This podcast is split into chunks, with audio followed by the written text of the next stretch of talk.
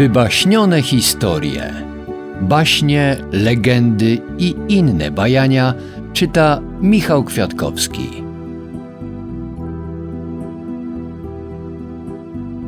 Hans Christian Andersen Ślimak i róża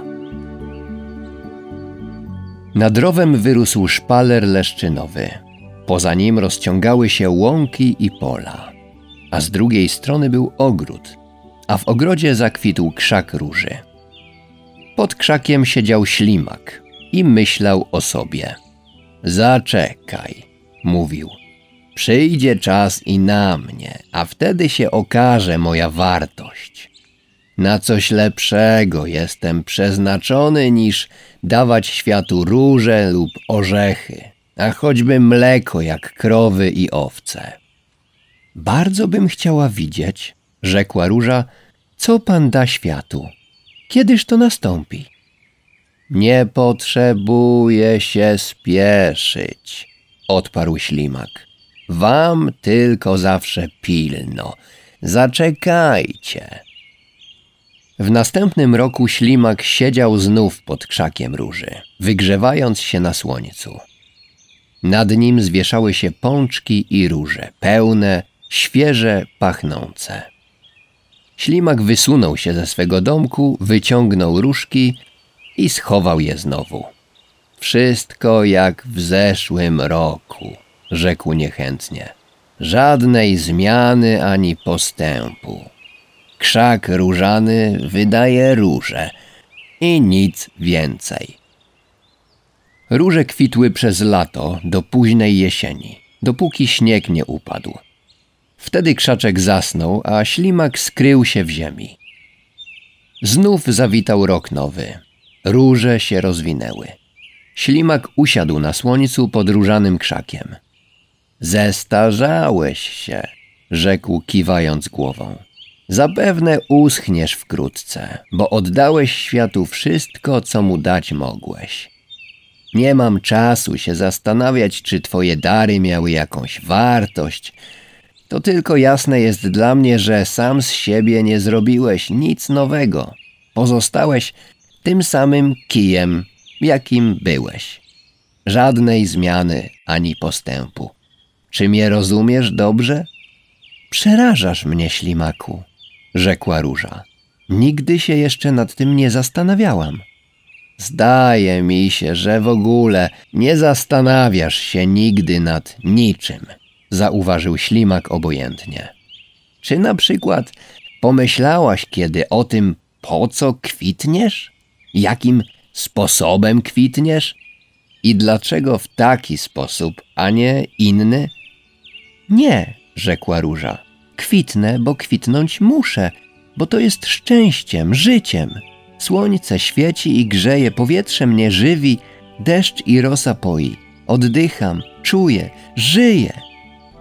Z ziemi płynie we mnie jakaś nowa siła, ożywcza i potężna. Czuję się coraz szczęśliwsza i muszę kwitnąć. Inaczej bym nie żyła. Być może. Widzę, że ci dość wygodnie żyć w taki sposób, nic nie rozumiejąc. Dobrze mi, rzekła róża. Tak wiele mi dano, choć panu dano więcej. Zdaje mi się, że należysz do tych genialnych istot, których myśli świat zdumiewają. Mało sobie z tego robię, odparł ślimak. Cóż mnie ten świat obchodzi?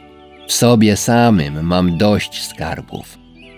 Tak, zapewne, szepnęła róża. Ale czyż wszyscy nie dajemy światu, co w nas jest najlepszego, na co możemy się zdobyć? Ja dawałam mu tylko róże, bo nic innego nie mam. Ale Pan, który posiadasz tak wiele, co oddasz światu? Ja? Ja mu nic nie dam. A cóż on mnie obchodzi?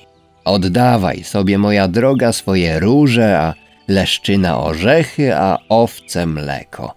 Każde z was pragnie pochwał i wdzięczności. Każde chce sobie zdobyć wielbicieli a ja tym gardzę. Ja jestem sam w sobie. Co mam, to dla mnie i sam to ocenić najlepiej potrafię.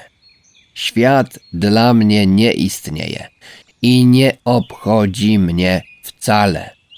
To powiedziawszy, schował się do swojego domku i otwór zasłonił śliną. Jaki on mądry, rzekła róża w zamyśleniu. Szkoda, że nie bardzo go rozumiem. Ale to nic dziwnego, nie mam przecież takiej głowy. Nie mogę się też schować jak on do swego domku i muszę tu stać ciągle pod otwartym niebem i oddawać światu róże. Biedne róże, więdną, tracą wonne płatki i wiatr nimi pomiata. Ale jedną śliczna dziewczyna włożyła do książki o złoconych brzegach, w której muszą być także piękne kwiaty. Bo kiedy ją czytała, widziałam uśmiech na jej twarzy, a łzy przejrzyste w oczach a drugą różę przypięła do piersi i dobrze jej tam było na gorącym sercu.